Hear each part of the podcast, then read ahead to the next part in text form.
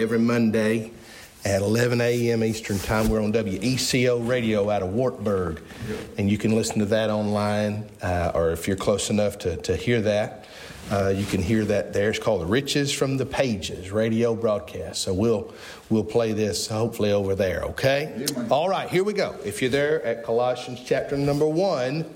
Verse number 20, say amen. amen. And having made peace through the blood of his cross, by him to reconcile all things unto himself. By him, I say, whether they be things in earth or things in heaven. And you that were sometimes alienated and enemies in your mind by wicked works, yet now hath he reconciled right. in the body of his flesh through death to present you holy and unblameable and unreprovable in his sight. Let's pray for just a moment. Lord Jesus, use this time. Father, bless the reading of your word, and I pray, God, you would touch me and fill me as your preacher. God, let me convey these truths that we'll find in the Word of God today and let it uh, resonate. Lord, let it change us into who, we want, uh, who you want us to be. And Father, let it take us through in these coming days in Jesus' sweet name. Amen. Amen. You can be seated this evening. Now we have uh, we we're part of a. Uh, I am a, a, a, part of a little group of preachers that talks uh, every week and almost every day. There's this little phone app called Marco Polo. Anybody use Marco Polo? It's a little thing where you may, you talk to each other and you can see your face and then Fellas, you would love it if you could talk to your wife like this. What it is, is you get to say everything you want to say, and they can't interrupt you. And then you say it, and then you stop, and then they say everything they want to say. And, and so, you know, hey, I say take it up, look it up, research it, and that way you can finish a sentence one of these days.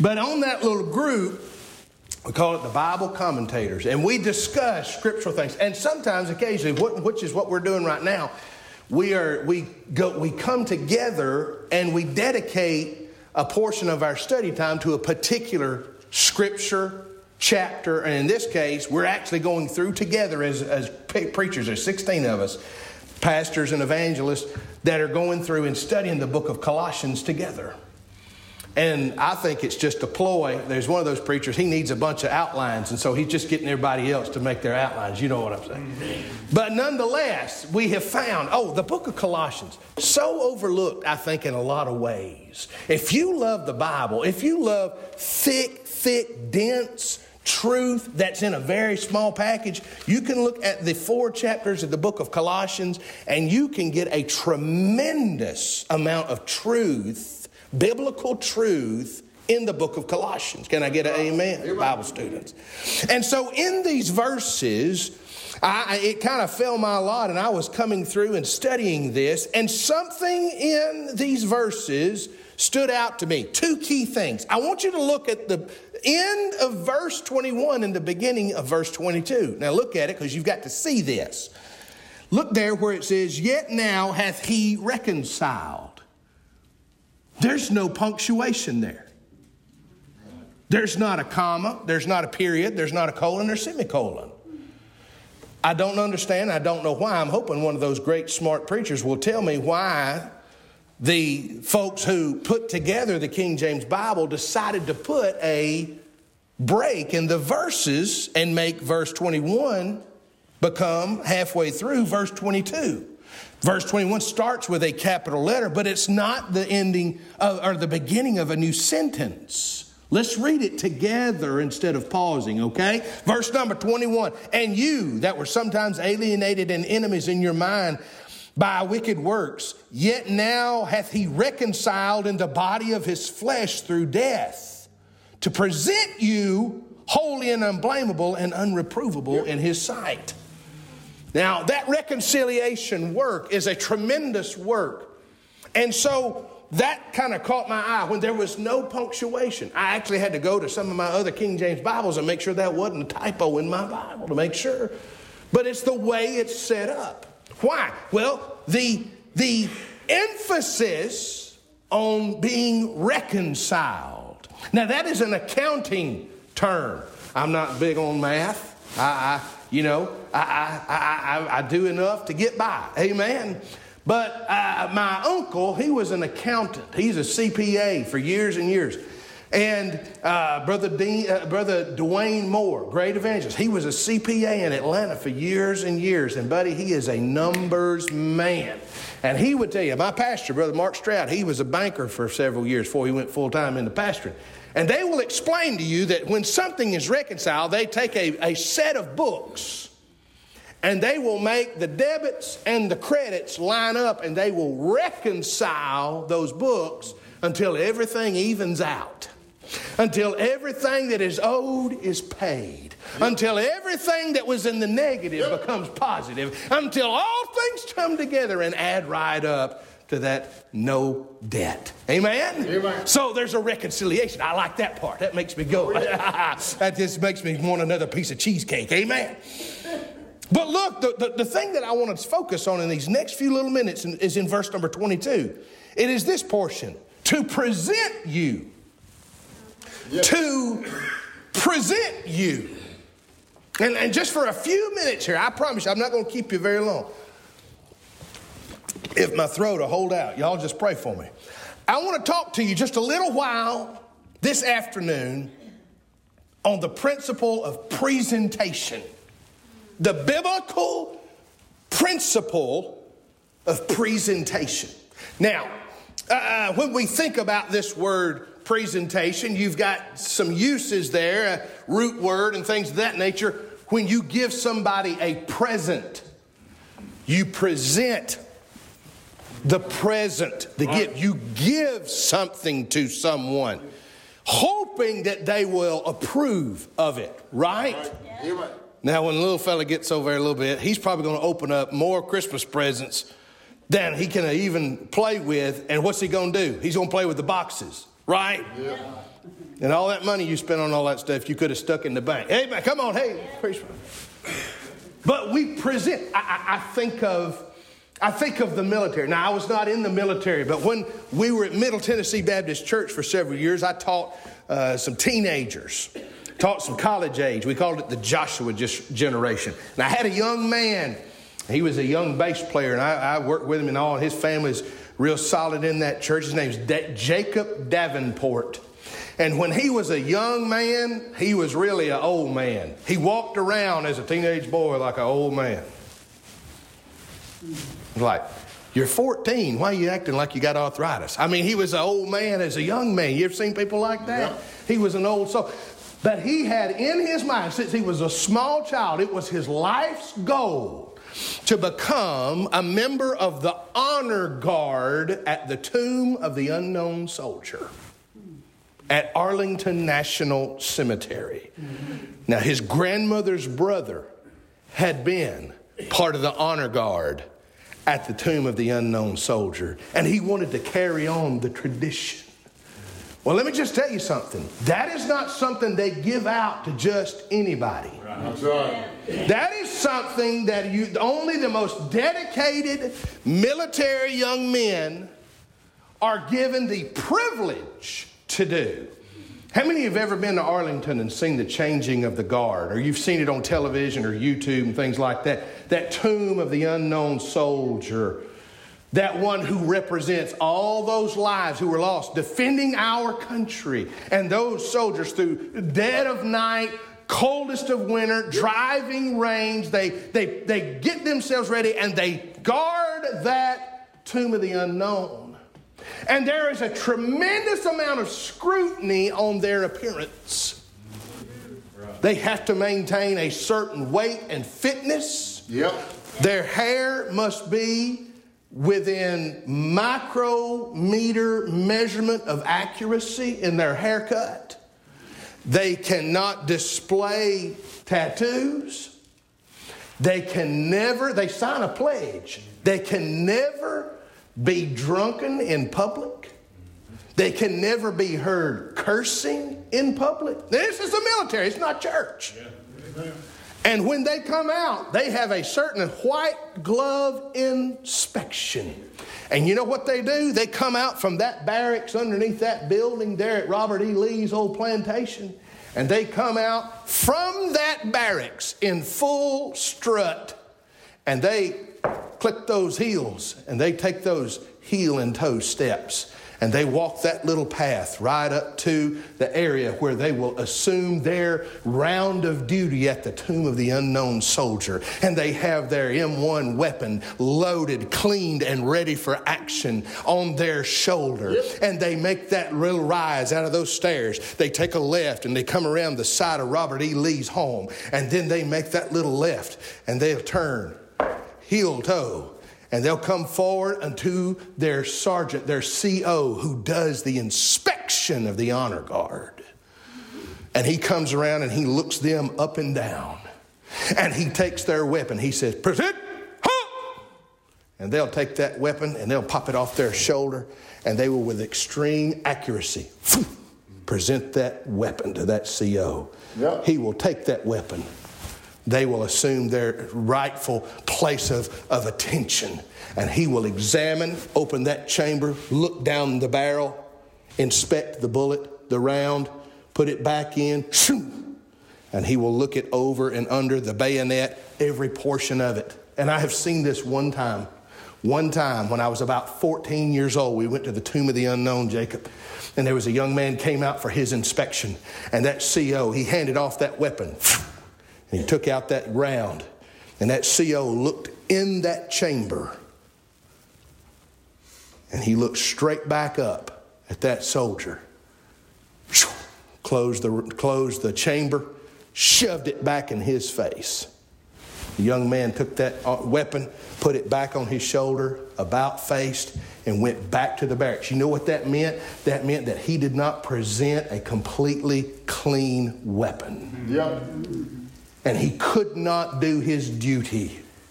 Mama. He had to present himself.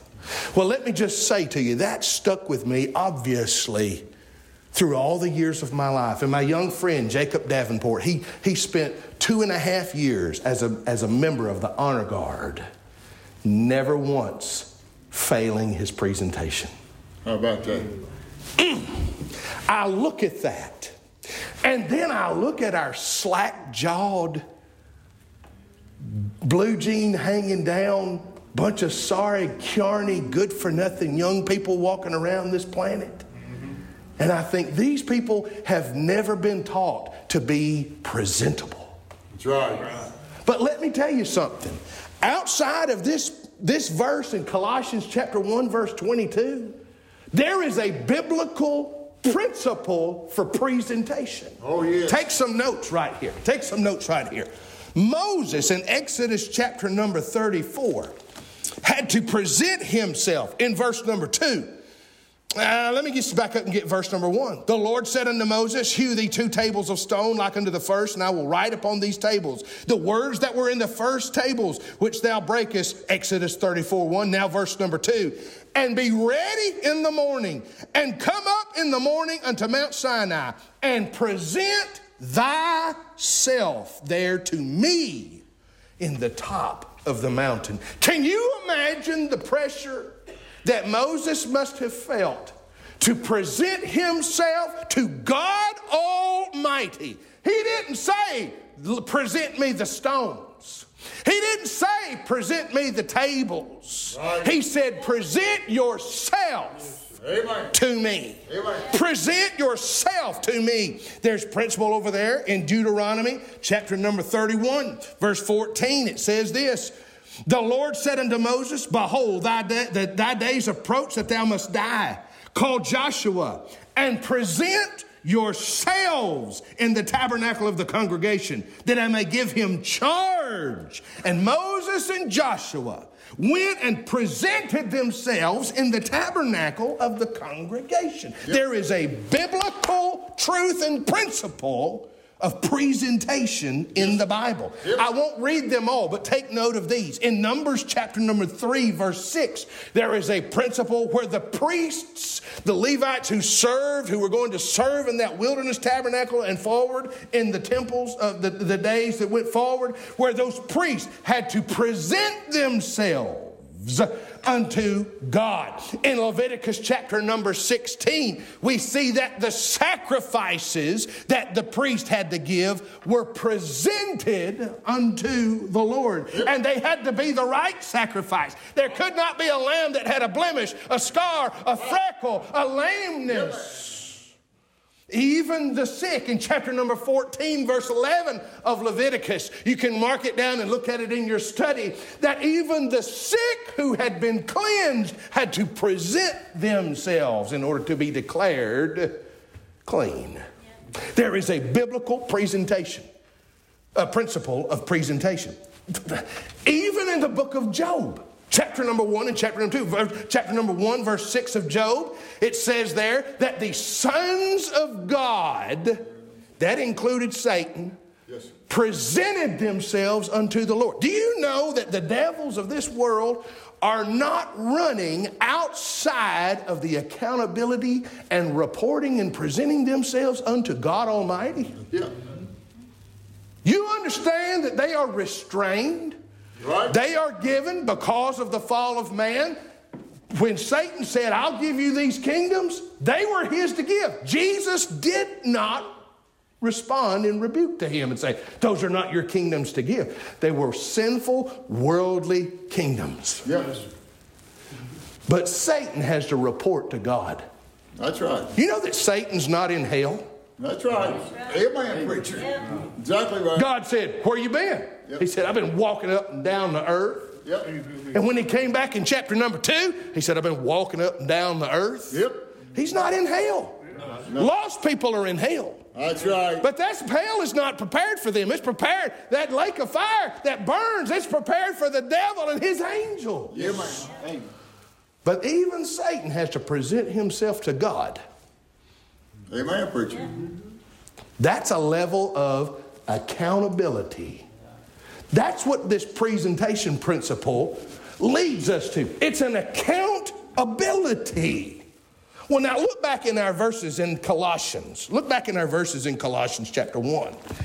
What makes us presentable? Let me just say to you that there is no way possible that you could cleanse either the inside or the outside of your physical body and put on different clothes or right kind of clothes and cut your hair a certain way that God would say that qualifies you for heaven. That's right.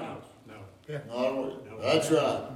I know people who are as wicked, wicked, wicked as you can find, and they dress to the nines and their hair is perfectly in place.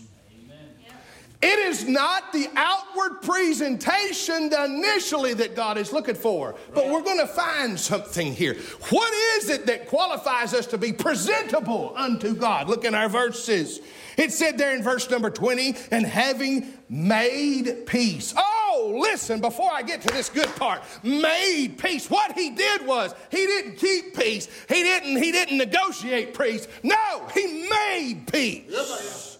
Jesus Christ created and made peace between us and God the Father. Right. God the Father, who hates sin, who cannot be out in, in, the, in the presence of sin because he is holy. But here in verse 20, we see that having made peace through the, here it is, the blood of his cross. Oh, yes. Let me tell you something, my friend.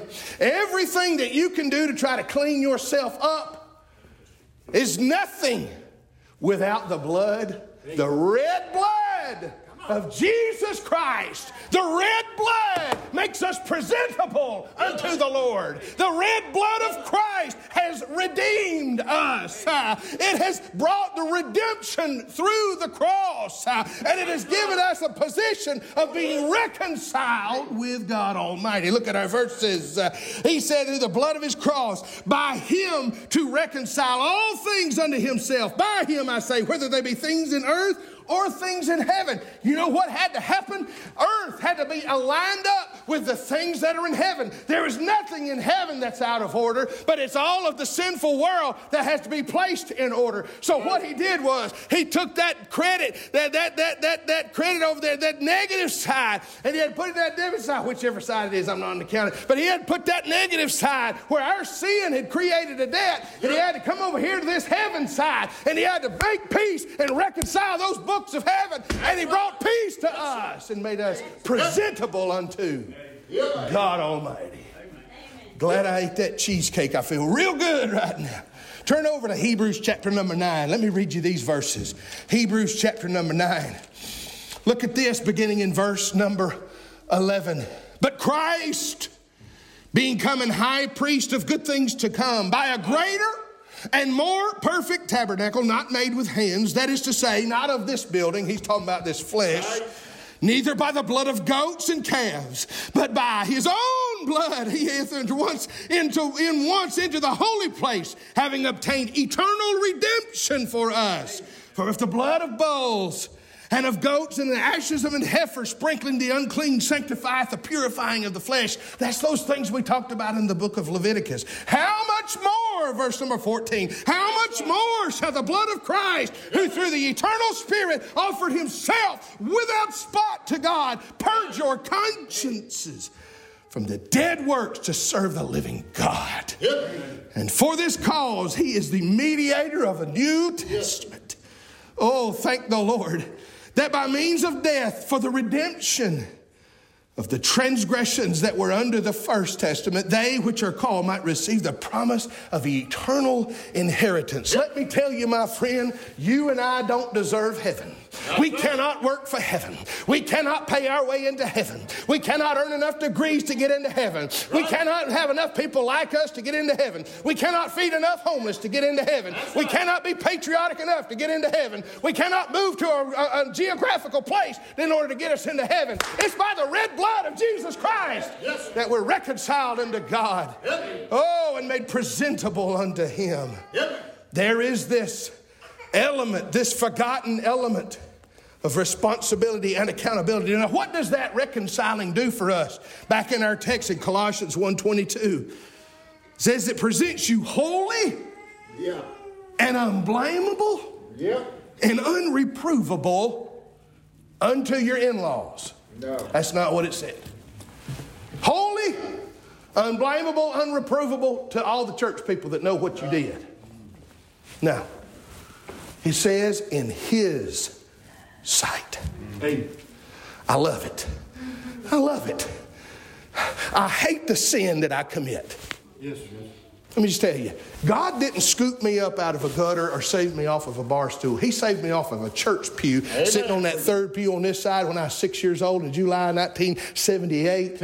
On the Thursday night of a summer revival, Brother Frank Sharp preaching Isaiah 53. All we like sheep have gone astray, everyone gone his own way. And I didn't know anything he preached. I didn't know the points that he made, but I knew this. The Holy Ghost was beating me up on the inside of my heart, saying, Let me in, let me in. You can't get there. You're on your own. Your family's good. Your daddy's a deacon. Your mama plays the piano at church, but that's not going to get it. Your granddaddy prays like nobody ever seen, but that's not going to get it. You got to get saved. Amen.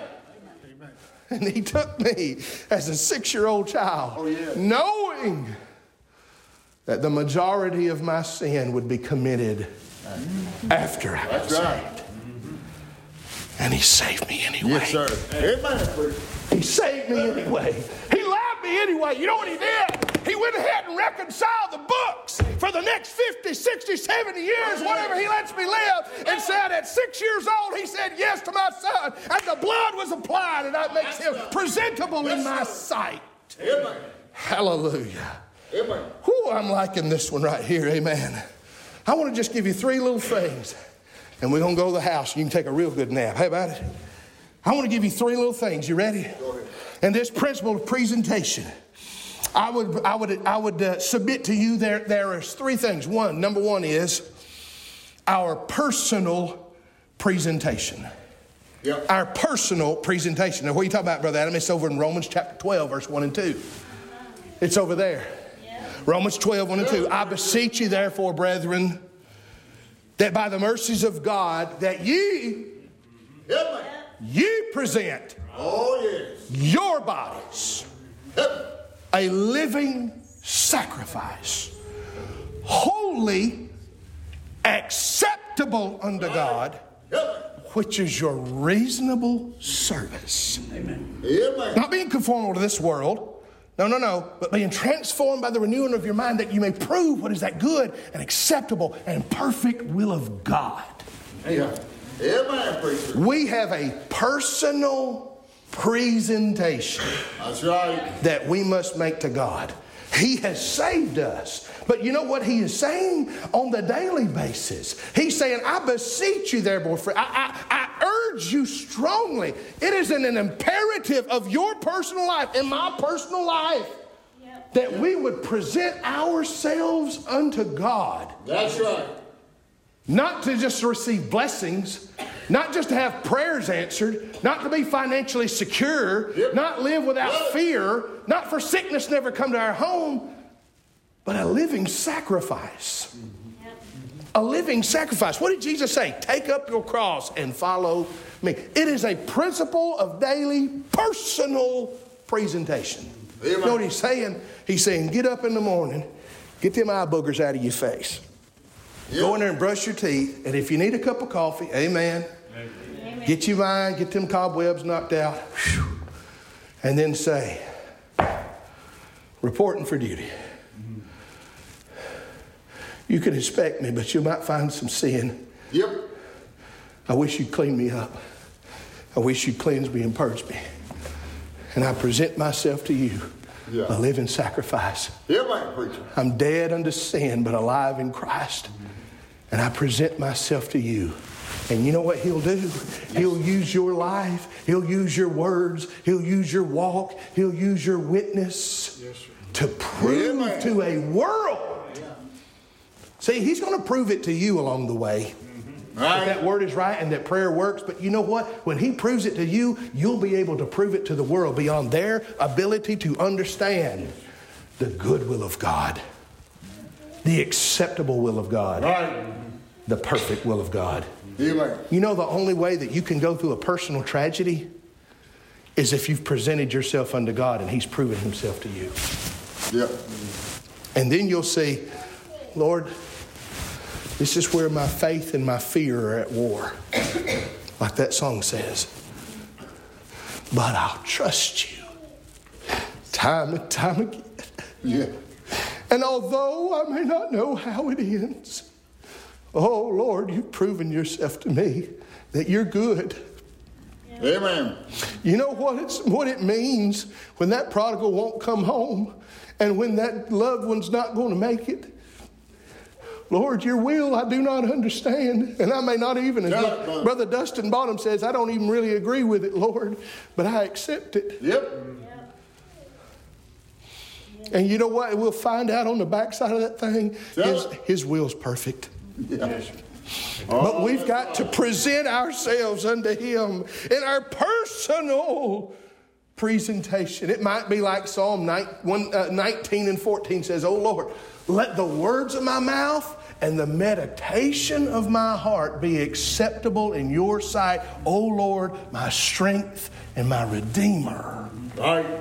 Oh, I, I, I- I never have had a problem with drinking. I never have had a problem with a bunch of gross sin. I ain't never looked at a boy and said, I don't even want, you know, uh uh No, uh uh None of that gross, obvious stuff. You know where the thing, the things that bother me the most? That's right, preacher. You're right. Amen. Yep. You know the most of the time when I when it hits me? When I'm right here, You're right. Yep. Fixing to be up there. Yep. And the devil somehow, I don't know how he does or how my mind, my wicked mind, this wicked flesh does, but that's when those old wicked thoughts will come. Am I right? That's right. That's where it'll come, right there. And I have to sit there and pray, Lord, let the words of my mouth and the meditation of my heart, Lord, the things that I think and dwell upon be acceptable in your sight. Brother Sammy Allen, you say it this way, talking about sin getting in your head. He said, You can't stop a bird from flying over your head, but you sure can help it from making a nest in your hair. That's right. Amen. Yep. Amen? Yes. Two more things. Here we go. There's the personal presentation. And then there is the preacher's. I'm going to title it this way and give it a little bit extra here. The preacher's presentation. Now, what do we got here? Look, look in verse, looking, looking back in our text in, in Colossians. Let me get back over there. Colossians. Look what it says there. He said, to present you. To present you. Now, that comes in more detail in verse number 28. Look at verse number 28, Colossians 1. Whom we preach, warning every man and teaching every man in all wisdom, that we, he's talking about himself, we may present every man perfect in Christ Jesus. You know what Paul's saying? He said, I've got a responsibility of presentation when it comes to people I have won to the Lord. Yeah. I've got a, a, a, a responsibility of presentation for people who are under my influence. And you know what? You better be glad. Some, some people don't think, now, not y'all. Y'all up in this beautiful parts of the hills of Tennessee. Not y'all. It's all them other places we go where people are so wicked and mean and, and think they run know better than the pastor and stuff. Amen. Tell you something. All you think you could pastor better than him, give her a shot. Yeah. Give it a try. You know what? He's got to answer for himself before God. Right. He's right. going to answer for how he was a husband. Mm-hmm. Yeah. He's going to answer for how he's a daddy and a granddaddy. You know why? Because that's all under his influence. And he's also going to answer for something you're not going to answer for, and that is the body of this church. Right.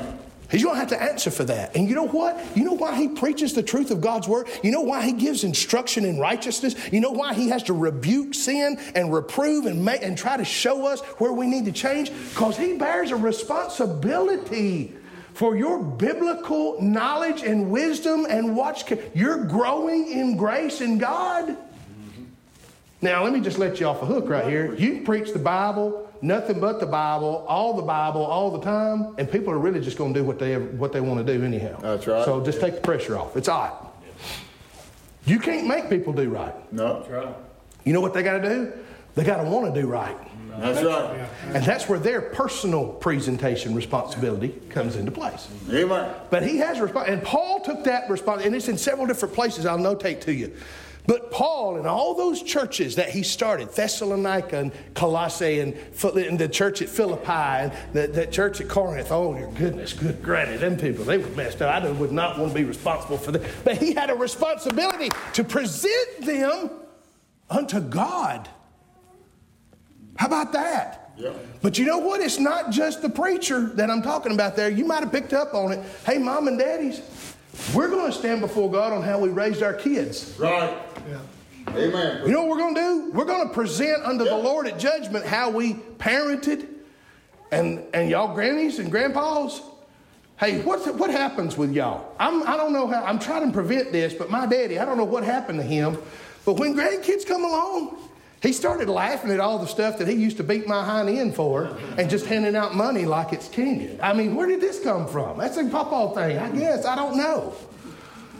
But you know what wouldn't hurt every once in a while? For you to look at your granddaddy, uh, your grandkids, and say, I used to smack his jaws for doing what you're doing, and if he smacks your jaws, I'm behind him. Amen. Yeah. You know what would happen? You'd have to pick up your child off the floor because they fainted for one. It's like, Popo, you give us money, take us candy, and you let us eat bad stuff. Yeah, well, uh, thanks, James. I got a responsibility. I got to present y'all anyway. hey, it's not time to look the other way because they're your grandkids and they're in sin. That's right. Right. Amen. Amen. Amen. You got too many grannies and grandpas that's winking and turning a blind eye and not saying a word when their grandkids are sinking deep in sin. Yep. Now you got to find that balance of working with the mom and daddy. I get that. That's delicate. That's that's weird. But work together.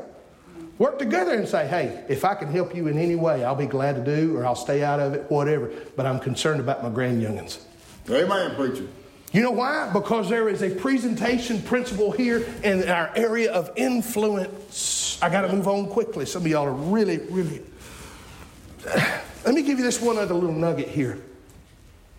As a biblical truth for this, of somebody who wasn't a preacher, Genesis 19. Lot, Abraham's nephew. Let me just say to you Lot had every opportunity to be a tremendous man for God. Amen. Yes. Amen. He was Abraham's nephew. Abraham took him everywhere he went.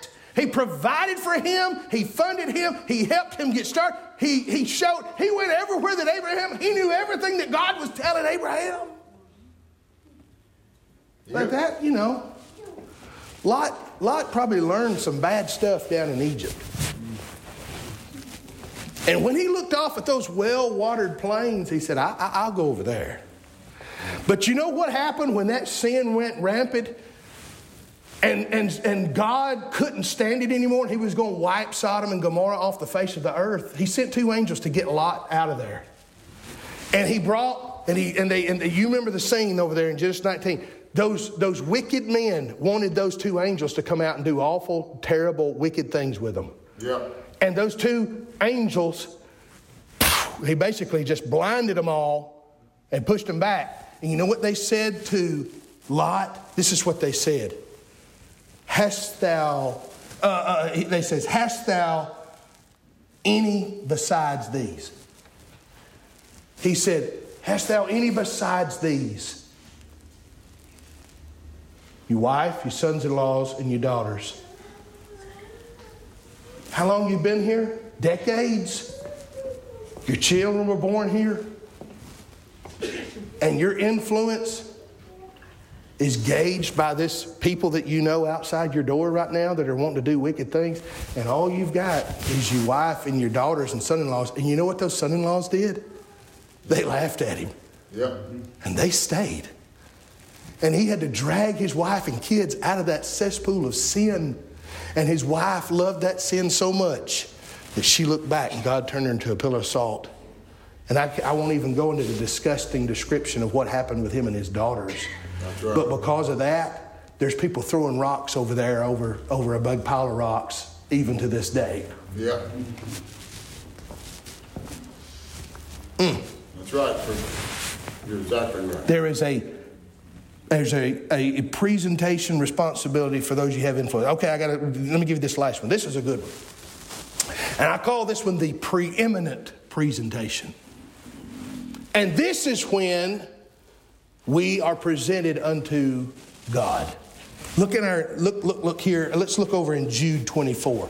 Jude 24, right up there up against Revelation. I know it's been Bible drill on this little message. I'm, sorry, I'm I don't apologize, but Jude 24, verse 24.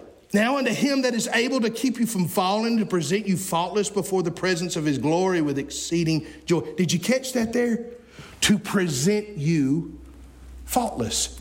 Who's he talking about? Paul? No, he's not talking about Jude either. No. He said, Now unto him that is able to keep you from falling.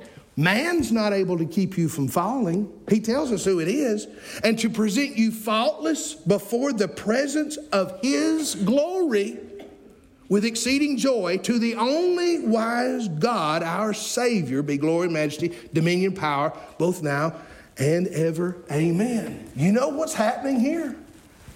This is what Paul describes in 2 Corinthians 4. He's talking about presenting himself a bride. Presenting himself a bride. Yep. Now, I guess if I could title this one little section, it'd be Here Comes the Bride. Here comes the bride. Can you just see it? When God's church, the bride of Christ, when that rapture takes place and we're gone. Yep. Hey, either by the clods or by the clouds, we're out of here. Amen. Yep. And we go to heaven, and there's that marriage supper of the Lamb. Amen.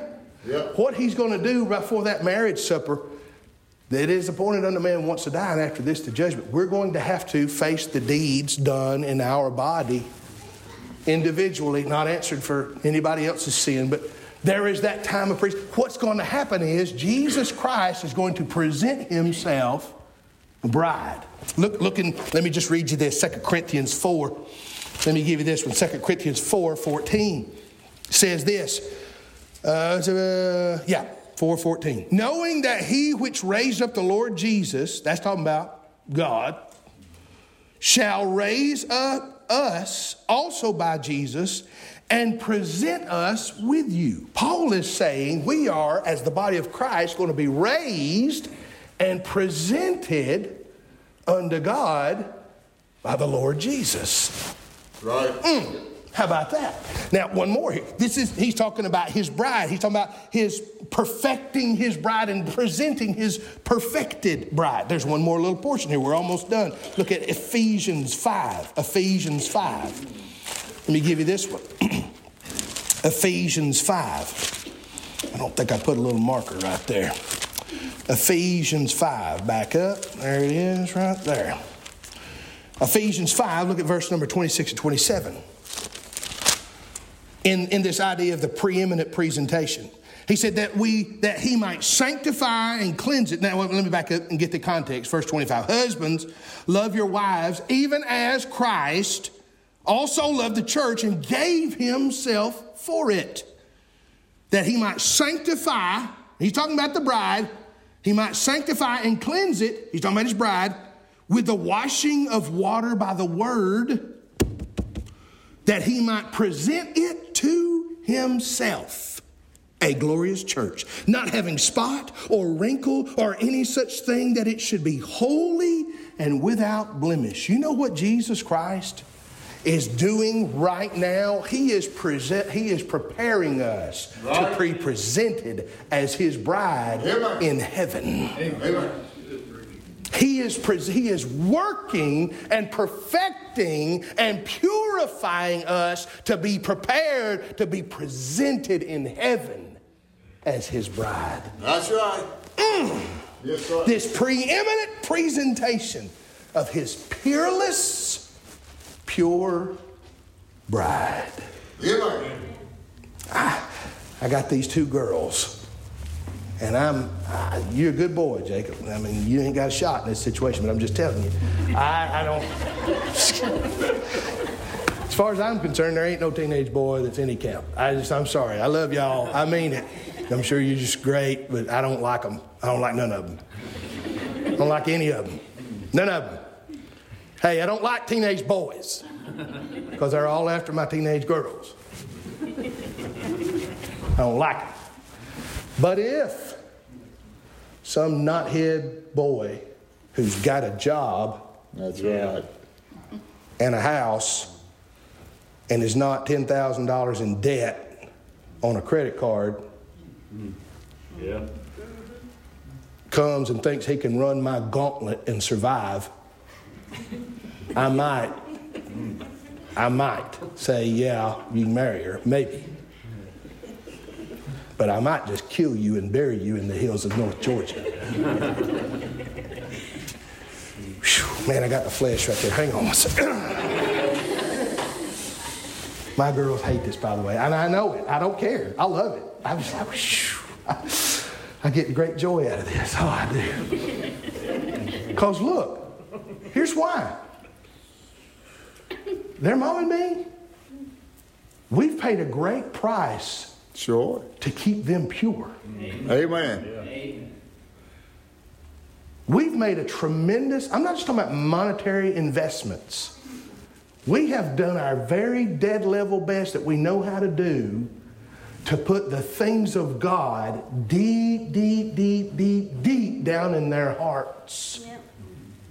And for some knucklehead, numbskull teenage boy to come around and mess all that up, Uh-uh! Not you. Well, at least he asked you out. Amen. That's right. But see, hey, I don't want I don't want to step on nobody's toes. Well, what am I kidding? I don't care. That white dress used to mean something. Oh, yeah. You're exactly right, preacher. Amen. If you saw that saw that gal with that kind of off white dress, you know her mama still told her what went. Yep. Amen. Amen. Amen. That white dress means nothing now. You're right. You're right. But I tell you what it means in heaven, it still means the same thing. Mm-hmm. He said that I may present you a chaste virgin. Amen. That's Bible. And I can just see it in my mind. I got to writing it down a little bit. I could just, I could just visualize that heavenly wedding. By the way, if you want a picture of this, it's over in, I believe it's over in Matthew, where that bridegroom cometh. The bridegroom cometh at the midnight hour, midnight, he makes a midnight cry.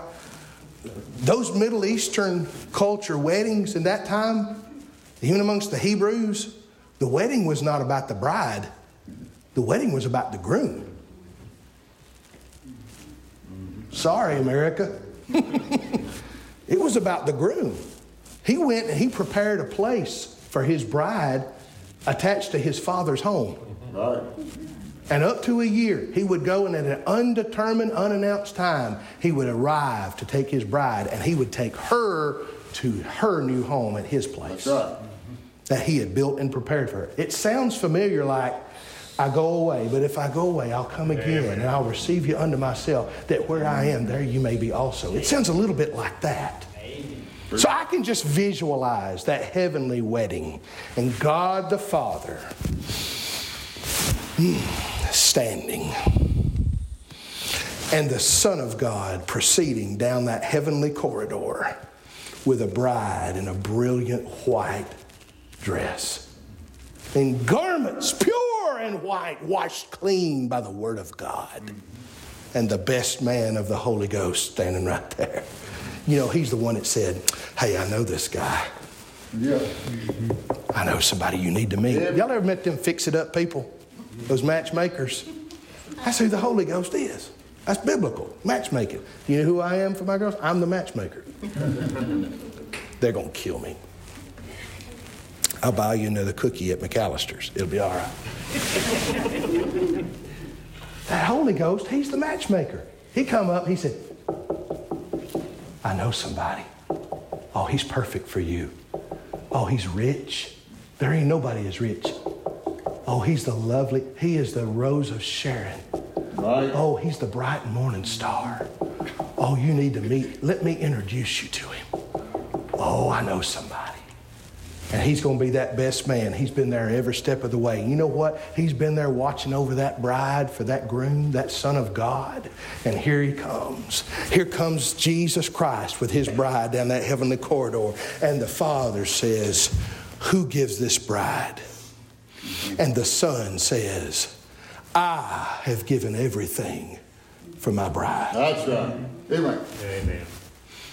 And that heavenly presentation is what every bit of little sanctification and correction and cleansing of our lives and what He is asking us to do when we crucify our flesh and we die to self and we present ourselves a living sacrifice. All He's trying to do is get us ready for our wedding when we're presented unto Himself. But you know what we ought to be doing every day? We ought to be presenting ourselves That's right. and saying, Clean me, wash me in your word, make me into who you want me to be as your bride. There's a principle of presentation in this word, Amen. deep biblical presentation in this oh, word. Now, for the lost, their presentation is going to be a lot different That's right. because it's too late for them. Amen. And they're not going to be presented in robes of white. No. They're going to be presented in the rags of their wretched sin, coming up out of the charred walls of the damned. And he's not going to say, How beautiful you are. He's going to say, Depart from me, I never knew you. But you know what? If there's still breath in our body, there's still an opportunity to become part of the bride. Amen? And you know what we need to be doing? We need to be presenting Him well to a lost and dying world. They need to see something different. That's right, preacher. You know what they need to see that's different? Consistency. Everything changes. These politicians, I'm fixing to be done. These politicians, And one term, they're voting this away and they're going on their big committees and they're saying all this stuff. And then the next administration comes in and now they're voting this away and now they're testifying in all these big conferences and these uh, Supreme Court. Now they're arguing this away. Why? Because they're liars. Mm-hmm. Yeah. And they're inconsistent. And you know who the world is listening to? Actors. Yeah. People who pretend for a living. That's who they listen to and trust. People who lie. And they, and they create a character that they, they're liars. And that's who the world's listening to. But you know what would blow their mind? People of character who live consistent lives. Yeah. You want to stand out? Be consistent. Crucify the flesh every day. Present ourselves to God. Amen. Let's stand to our feet. Pianist's going to come. Short verse. However, Brother Mark wants to end the service. There's a lot of things about our relationship with the Lord that we pay attention to. We want to make sure that we pray that our family is taken care of and our needs are brought before the throne of God. But lest we forget, the Bible reminds us that we are to present ourselves to Him every day for Him to rule our life so that we could become a bride that He will find acceptable. Amen.